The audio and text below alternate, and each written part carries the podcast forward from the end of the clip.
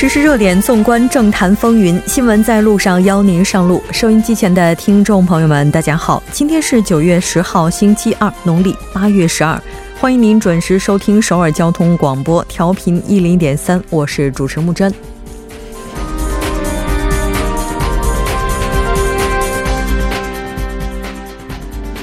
时隔十七天，北韩再次于今天早晨向东发射了两枚近程飞行器，贯穿内陆。前一天，北韩外务省第一副相崔善基发表谈话表示，愿于本月下旬在与美方商定的时间和地点，广泛探讨共同关切。美国积极回应提议，和谈判再现曙光。为了增强小工商业者的自立性。党政于今天上午举行协商会，发表对策，决定援助小工商业者进军自媒体平台，并扩大对低信用小工商业者的金融援助，同时制定社会安全网络强化对策。文总统在任命曹国为法务部长官之后，朝野之间的对立呈进一步加剧之势。共同民主党强调，随着曹国的任命，烛光革命的课题司法改革也将加速。而自由韩国党则提议成立反文在寅连带，推动特检以及长官罢免建议案。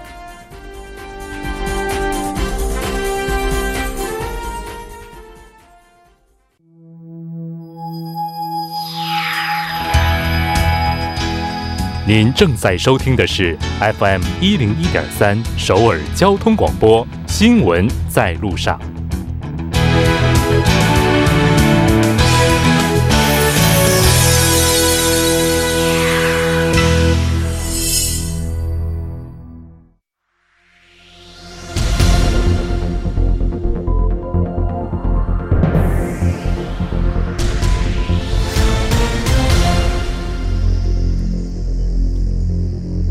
此时此刻，主要新闻。接下来把时间交给新闻播报员刘娜恩，我们稍后再见。下面是本时段新闻：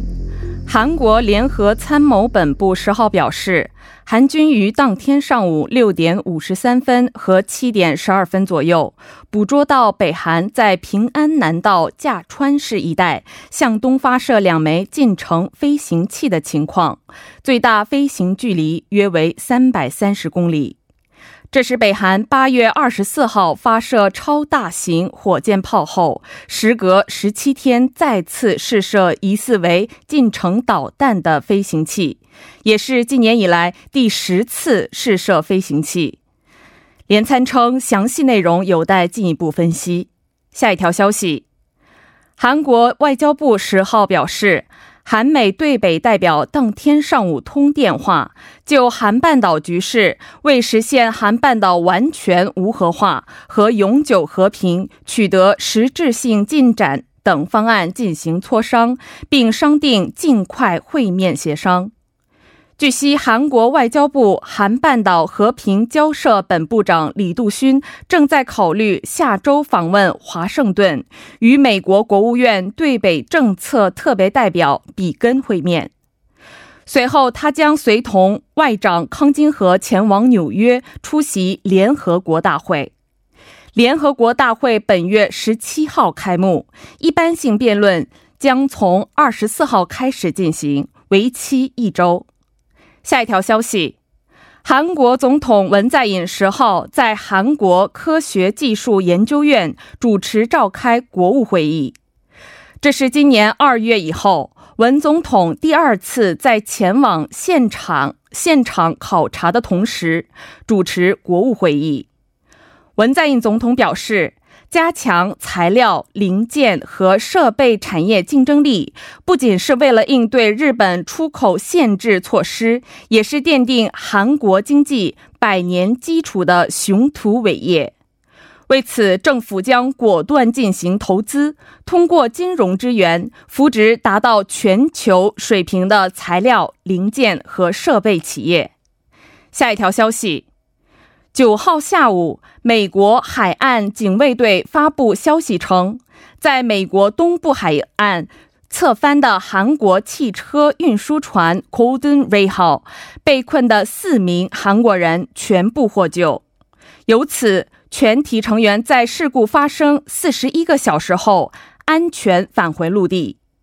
消息称，最后一名获救船员已送住医院，此前获救者也已住院接受检查。当天下午，韩国驻亚特兰大总领事金英俊召开记者会，表示，警卫队和船舶公司正在对事故原因进行调查，船员家属将从今天开始陆续抵达当地。以上就是本时段新闻。接下来马上为您带来我们今天这一时段的聚焦分析。在今天早上的时候，北韩再次发射了两枚近程飞行器。那我们马上请出今天的特邀嘉宾，来自美国自由亚洲电台的资深记者刘春恒。刘记者，你好。哎，您好，呃，听众大家好。那刚刚我们提到了，说在今天早上的时候，北韩是再次发射了两枚飞行器。嗯，它这次的时间跟以往相比，好像稍微晚了一些，是吧？呃，稍稍微晚了一点，以前都是五点多，多，今天是六点五十三分和七点十二分，就是说七点左右的时候，比以前晚了差不多一个半点，还有一个半点，快两个小时。啊，另一个点特征是，它以前是在东海岸往西。就是它是向着日本日本这边的方向，向东海方向发射。而这次呢，在平壤上边，平壤的北边一个叫架川的地方，然后跨过半岛，然后的发射到达地到达的目标地呢是五水端里的旁边的一个海岸。就是说，它对于它的这个，我们现在不叫它。呃，弹道导弹，我们是叫它是一个发射体，对于它的发射体的功能呢，就是成功度呢，掌握的非常好，非常有自信的意思。嗯，呃，所以是呃，这是朝鲜在今年五月之后发射的第十枚发射体。简单来讲，也就是说是非常有自信的，所以才敢在自己家门口就这么发着哈，在自己屋顶上面发着，嗯，在自己家 房顶上，然后发了这两枚。那这个时间我们看，它是仅仅时隔了十七天哈。这次发射的，刚刚您提到说，现在我们叫它发射体，然后也叫它这个飞行器，嗯，但是不管怎么样，也就是对它的具体的这个类型，到现在为止是不是还没有出出来一个非常确切的。的答案呢？呃，就是韩国的联合参谋本部呢，对这个发射体呢，呃，还没有确定到底什么样。就上一次朝鲜他自己说的是呢，它是一个大口径可控的呃多管火箭炮，但是前面那个是你说的十七天前发射的。那这次的发射什么东西呢？呃，我们的。我们的国防部参联合参谋本部没有发呃没有说，朝鲜方面也没有说，但是我们可以知道，它这次发射的是三百三十公里，然后它的高度呢是四十到六十公里，所以是它对于这个呃接连发射了十次这一个短程的，我们认为是。短程的弹道导弹，所以是这个对这个科技呢掌握的非常娴熟，所以是应该是我们认为它是伊斯坎德俄罗斯的伊斯坎德尔的那个那种导弹的类型，是朝鲜版的伊斯坎德尔，但是呃，这是一种猜测，猜测，嗯，现在还没有具体的这个定论哈。那我们看到韩国政府这边这个也是提出了抗议了。嗯，就是说，呃呃，国防部的发言是，朝鲜对于呃提升紧张的这些行动呢，对于缓和半岛半岛的努力没有任何帮助。然后，呃，青瓦台说，呃，在进行了国家安保保障会议，然后，呃，在这呃在这会议上面就说，朝鲜从今年五月开始。接连发射短程导弹，呃，对此我们感到十分的忧虑。嗯，是的，那我们看到韩方也是表示希望北韩能够立即停止这样的武力挑衅的行为。嗯。其实，在发射的前一天，也就是在昨天的时候，嗯，北韩的外务省第一副相崔善基是发表了谈话，然后他在这个谈话当中是表达了希望和美方继续进行沟通对话的意愿。啊，他这个说话呢非常具体，他说在九月的下旬，嗯，我们希望能在一个。谈好的场地和时间里面，跟美国坐下来好好谈一谈有关我们朝核问题的呃综合的一些事情。然后这个呢，呃，就是在这之前呢。他差不多一个礼拜之前呢，崔善基还说呢，美国对呃对于我们这个解决朝核问题的这个理想呢，越走越远。啊，所以是他呢是改变这立场。我们先看一下这前面前后的背景。啊，八月二十号，朝美韩美之间的联合军演刚结束。嗯，然后呢，九月初，就是九月二号到四号，呃，中国的外长王毅访问平壤。然后进呃进行了三天访问，然后四号特朗普表示，呃，朝鲜和伊朗可以成为一个非常伟大的国家。嗯，然后他后面在那后面这句话更重要，他是说我不希望这两个国呃这两个国家出现政权轮替，就是说。呃，能够把这两个国家的政权就是换掉的，有这个能耐的国家，现在只有美国。但美国说，他作为总统，他不希望这样，就是说他不会这样做的意思。然后，国务卿蓬佩奥在通过一个嗯呃广播电台的呃采访时，他说，呃，对于朝鲜的无核化，美国会做出相应的举措。就是说，呃，会保障朝鲜的防御安全、体制安全，是。然后他还希望，就是说，他希望美国代表能跟朝鲜代表好好坐下来，好好谈一谈。然后，假如是金正恩不这么做的话呢，特朗普总统应该感到非常失望。从这些背景一连串的背景来说的话呢。这次有可能，崔善基的发言就是回应特朗呃回应蓬佩奥的这个一个发言。嗯，但是让我们觉得很奇怪的是，一方面你说我们可以坐下来好好谈一下，另一方面我再发射两枚导弹肯定，呃，让你瞅瞅，我们是也是有能耐的。这感觉就特别像，就刚刚说。我们友好吧，然后睡了一觉，第二天早上就翻脸不认人的感觉哈。但是有很多的分析就有观点，就是说北韩也是借这次的机会呢，想要这个争取将保障体制安全列入整个谈判的议题当中。嗯，那也是表达了想要解除安全隐患的这样一个决心。嗯，但问题在于它这个前后之间的这个差别哈，确实是非常大的。那我们看到说这次崔善基伸出来的这只。我们姑且叫它橄榄枝吧。那美国这边接住了，应该是应该是美国这边接住了。呃，除了像我刚才提到的蓬佩奥的发言之外呢，美国对朝政策特别代表比根呢，他在美国的一个发言、一个演讲里面，他说，呃，他说到，呃，假若是我们朝核问题可以按照美国的方式可以解决的话呢，我们可以驻韩美军，也可以，呃，是成为一个。可以讨论的问题，嗯嗯，就所以是呃，美国这次呢，然后我们再再再再仔细分析一下它的背景的话呢，呃，特朗普最近说了一件什么事呢？就是说，呃，阿富汗的那些塔利班呢，现在正在坐飞机到美国来跟美国人在谈判。后来呢，呃，没几个小时之后呢，他说啊，我们在谈判不谈了，这表示什么呢？他现在很着急，很希望能解决一些外交问题，然后呢，对于他的选战能有些加分的作用。嗯，就这个时间点刚刚好，就他恰巧可能需要这样一场外交方面的谈判来为他加码。嗯，就这就类似于瞌睡了，刚好有人递枕头，是吧？对。那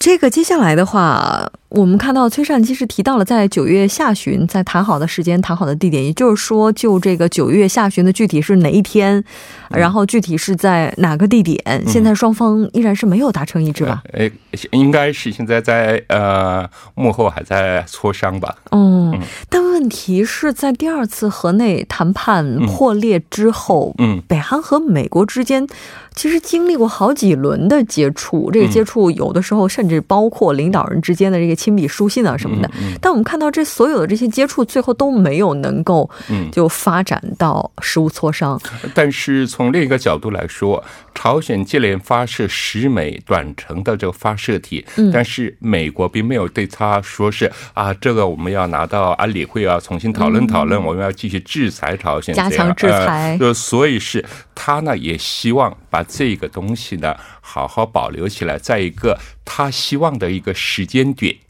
他希望的一个时间点拿出来，能对他解决了朝核问题，对他的选战，对他的一个支持度有所加分。嗯，所以是呃，朝鲜呢也希望这个在这个很独特的一个美国总统特朗普执政的情况下，在一个他们叫。Upside down 的这种情况下进行一个讨论。问题在于现在的话，大家就之所以一直没有办法进行实物磋商啊，这个最大的分歧在哪里呢？是因为需求不同，需求不同。美国它还是 CVID，就是呃确切的、全部的，然后呢可验证的、不可逆转的这种所有的你的核武和核武核武设施。然后朝鲜呢，呃，阶段性，呃，就分阶段的，然后跟你跟一起呃慢慢的这跟你跟你谈。所以在这一方面呢，呃，没有一个就是呃折合点。对，那也就是说，大家都守着自己的底线，绝不让步，这就是目前为止最大的分歧了。那如果接下来这个北韩和美国的谈判能够重启的话，它对于改善现在不太好的南北关系会不会有作用呢？呃，当然会有作用。但是，呃呃，朝鲜假如说我们现在是。有很多东西，我们希望回到金大中和陆宪时代，对于朝鲜的呃提供援助，呃提供农药、化肥啊，这这些援助、粮食援助，然后呢改善与朝鲜的南北韩之间的关系，然后可以发展金刚山旅游啊，可以开成工业园区这一方面的直接的沟通和联系。对对对，嗯。但问题在于这件事情是不是能够成型，也直接取决于北韩和美国下阶段他们的磋商哈。应该是。那非常感谢刘记者带来今天的这一期节目，我们下期再见。谢谢。接下来关注一下这一时段的路况、交通以及气象信息。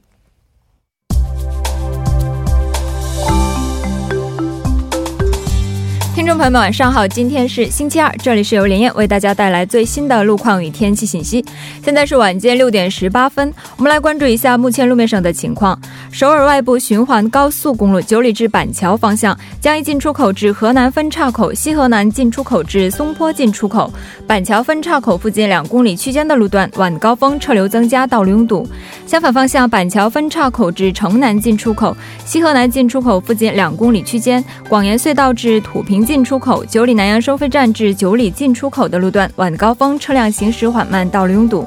统一路下西站至卢园居民中心路段三车道上发生的汽车追尾事故已经得到妥善处理，不过受事故余波的影响，后续路段车辆行驶缓慢，请后方车主们小心驾驶。好的，了解一下明天的天气情况。气象台于今天下午五点发布，首尔京畿道和仁川地区有暴雨蓝色预警。明天首都圈和中部地区有雨水天气，预期首尔和江原岭西的降水量约为二百毫米，江原岭东和庆北北部内陆地区的降水量约为八十毫米。提醒各位听众朋友们，下雨天切断有危险地带的室外电源，暂停户外作业，并且做好城市农田的排涝，防范强降雨可能引发的山山体滑坡、泥石流等地质灾害。山区的河边、山边住户应该注意排水通畅。还请各位听众朋友们及时查看天气预报，尽早做好防灾准备。今天傍晚到夜间有阵雨，最低气温二十四度，最大相对湿度百分之九十。明天白天多云有阵雨，最高气温二十九度。好的，以上就是这时段的路况与天气信息。祝您出行平安，我们稍后再见。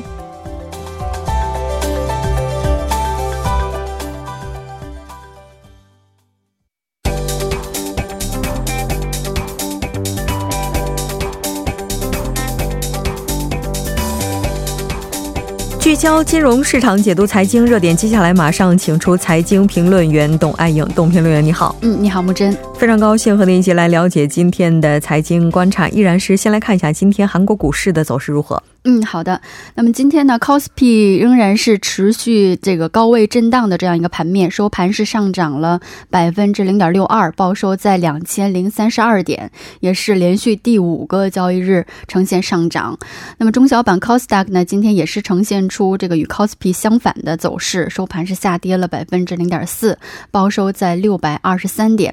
那么在 c o s p i 市场当中呢，今天上涨的行业股居多，那么其中呢，电子产品股。电脑设备股领涨，涨幅都超过百分之四。那么建设股、呃机械股以及信用卡股的上涨幅度也是比较大的。相反呢，能源服务股和生物化学股的跌幅比较大。汇率方面呢，韩元对美元汇率报收在一千一百九十三点三韩元，上升了零点三韩元。嗯嗯，那今天这个盘面的话，有什么看点呢？嗯，我们看到今天也是这个 c o s p i 指数呢，在外国投资者和机构投资者这个双双的净买入的带动下呢，是连续五天哈成功实现上涨，也是恢复到了两千零三十点这个线上。那我们看到这个外国投资者的操作呢，在实现反转之后呢，在最近几个交易日当中呢，一直是呈现一个净买入的操作哈，也是这个连续几个交易日哈带动了 c o s p i 的上行。那么另外呢？这个当然了，这个这个消息，这个也有外部的消息哈，就是说特朗美国方面呢也是爆出，从下周开始，可能这个中美呢要重启这个实物级别的谈判。那么这个消息呢是也给这个呃外资的这个净流入到韩国股市呃给了一定的动力。那我们看到在行业方面呢，在这个北韩方面呢提出在九月下旬要重启与美国的对话呢，这个消息传开之后呢，呃对北经济合作。股哈，相关股也是强势的这个走高，呃，包括这个现代建设哈，今天上涨幅度就超过了百分之五。嗯，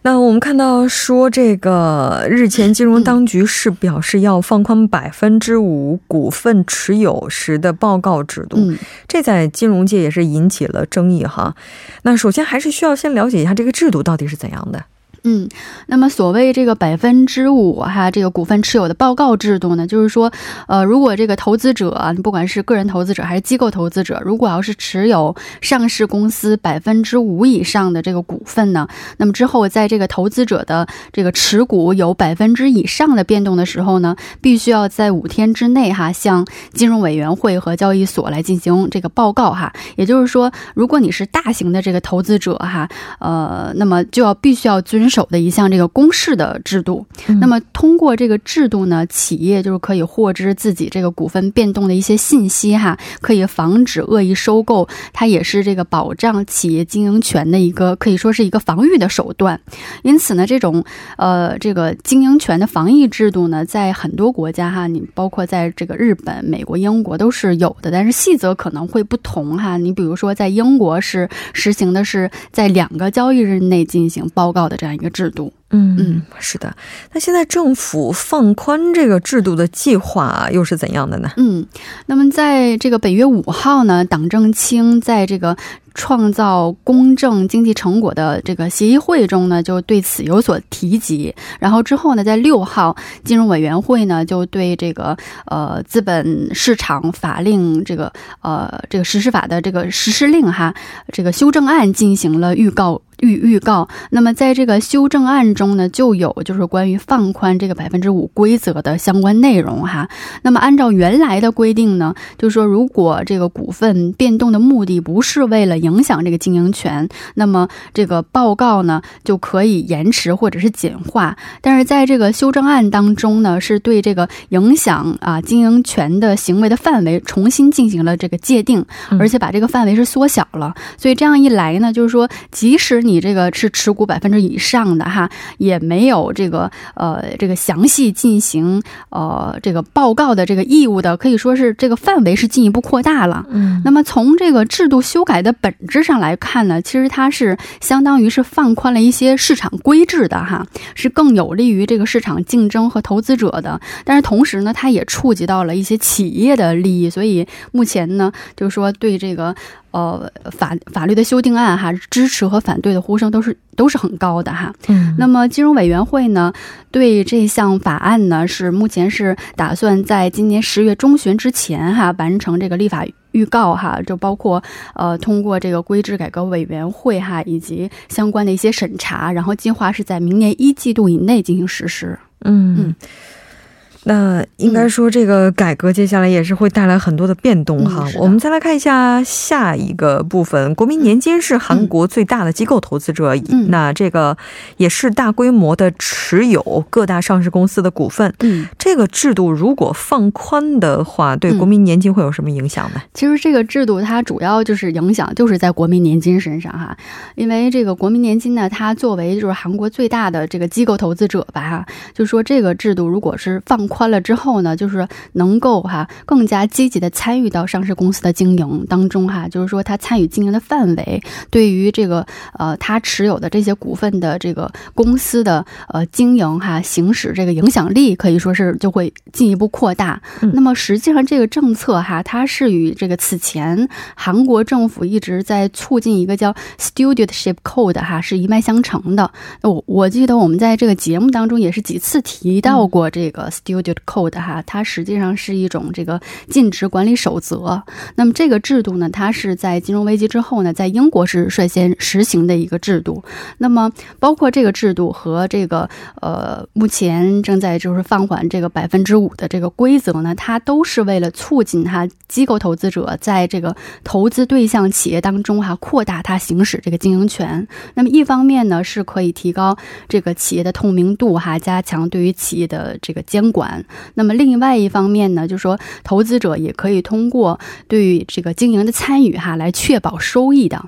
嗯，所以从这个今年以来呢，我们也看到国民年金是非常在积极的行使它的这个股东权哈，在大会上进行这个积极的投票哈，我们这个。也是印象非常深刻的哈，但是目前这个企业方面呢，这个反对的呼声也是相当高的哈。那么企业方面的它的这个理论呢，它的依据呢，就是说，如果就是说没有了这些，就是如果要是弱化了这个经营权这个防御的制度哈，企业可能无法应应对这个恶意的并购，尤其是呢，在韩国哈，这些外国的风投基金都非常活跃哈，如果经营不善的话，企业就可能会落入到这个外国投资者的手里边，嗯，然后另外呢，就是这个他们觉得这个韩国的国民年金的独立性是相对比较弱的哈。那么加强国民年金的权利，就相当于是加强政府对于企业的控制。所以呢，他说，如果要是想解决这个问题的话，你首先要确保国民年金的这个独立性问题。嗯，是的。